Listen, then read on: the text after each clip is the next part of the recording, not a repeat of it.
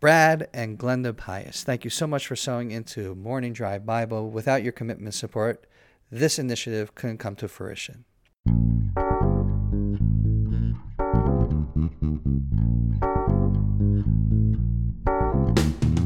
Good morning from Jerusalem. My name is David the My name is Scott Kahn. And welcome to Morning Drive Bible. Hey, David, do you like magic tricks? I love magic. Are you yourself an illusionist? Are you someone who performs magic tricks for your kids? Only the disappearing coin. How do you do that? I palm it.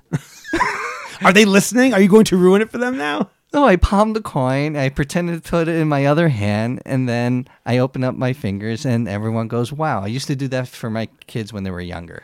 Did they ever figure it out? No. So you just ruined it for them. I, I well, it was already ruined a long time ago because my kids now are older.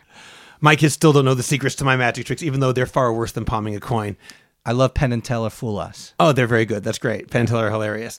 But the reason I'm asking about magic tricks is because in our last episode, we talked about God teaching Moses how to pray when the people of Israel need forgiveness. And he said, Say these 13 attributes of God's mercy, and I will forgive them. It's a covenant from God.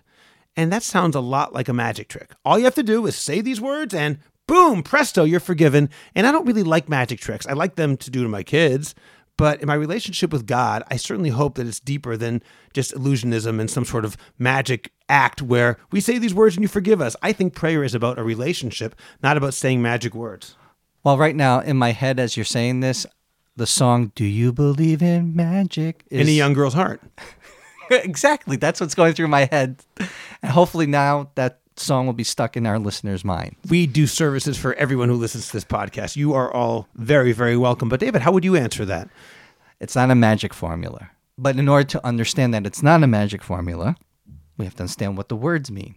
God is not praying as a request for anything, it's just the names of Himself in different attributes. He is gracious, He is merciful, etc., etc., describing what God is. And it's more than just buttering up God. God is not telling you how to butter Him up in order to receive forgiveness and atonement. Well, that's why I say it looks a little bit like magic tricks. It looks a little bit like you say these words and you get it automatically, which doesn't seem to work together with the idea of developing a deep relationship with God. I'm in agreement with you. In my opinion, these words invoke God's divine presence in our sacred space. Can you explain what you mean by that? As we mentioned previously, God is wrapping himself in a prayer shawl, going before the congregation, demonstrating the way we need to invoke these words.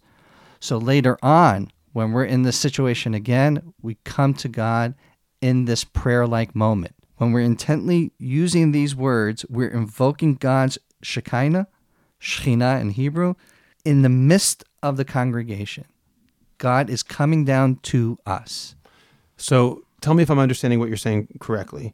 When we say these words, this is almost an invitation to God to manifest his merciful presence within us. It's not magic words, it's about bringing God and making him part of the congregation, part of that, and doing so in his mercy, despite the fact that we have sinned and we don't deserve his presence. Invoking his mercy is a way of, in a sense, inviting him in to join us. Yes. And that actually works really nicely with the idea that God himself was dressed up like a cantor, like a prayer leader, because that means he's part of our community, not apart from our community. That's very nice. I have a different answer, but I like yours as well.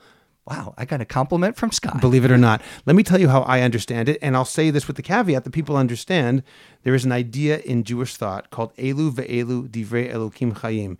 Two different ideas can both coexist. The phrase means these and these contradictory ideas can both be the words of the living God. So saying two different opinions enriches our understanding. It's not an argument, it's a way of understanding it deeper. The way I understand this, based on a famous scholar in the 16th century, Rabbi Moses Cordovero, is that when we recite these attributes of mercy, our job isn't merely to say what God is, but rather, as we mentioned in the previous podcast, to imitate God saying that God himself manifests these various attributes of mercy, that he is kind and gracious and remembering goodness for thousands of generations. If we hear that God acts that way, that is normative. That is a command to us to act the same way.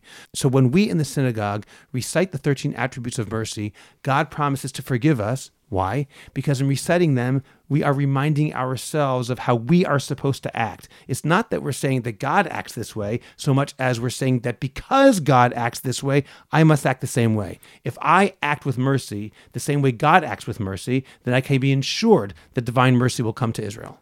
So, in my understanding of these words, it's more of an invitation of God coming into the assembly of the congregation. In your understanding of these words, it's a commitment to what we need to do for God. That's a nice way of saying it. A commitment of what we have to do for God and for each other. And those, of course, are interlocked ideas. Doing things for ourselves, for our friends, for our neighbors, for the whole world is itself doing for God because that's our mission as the people of Israel. I'm Scott Kahn. I'm David McCrutman, and blessings from Jerusalem.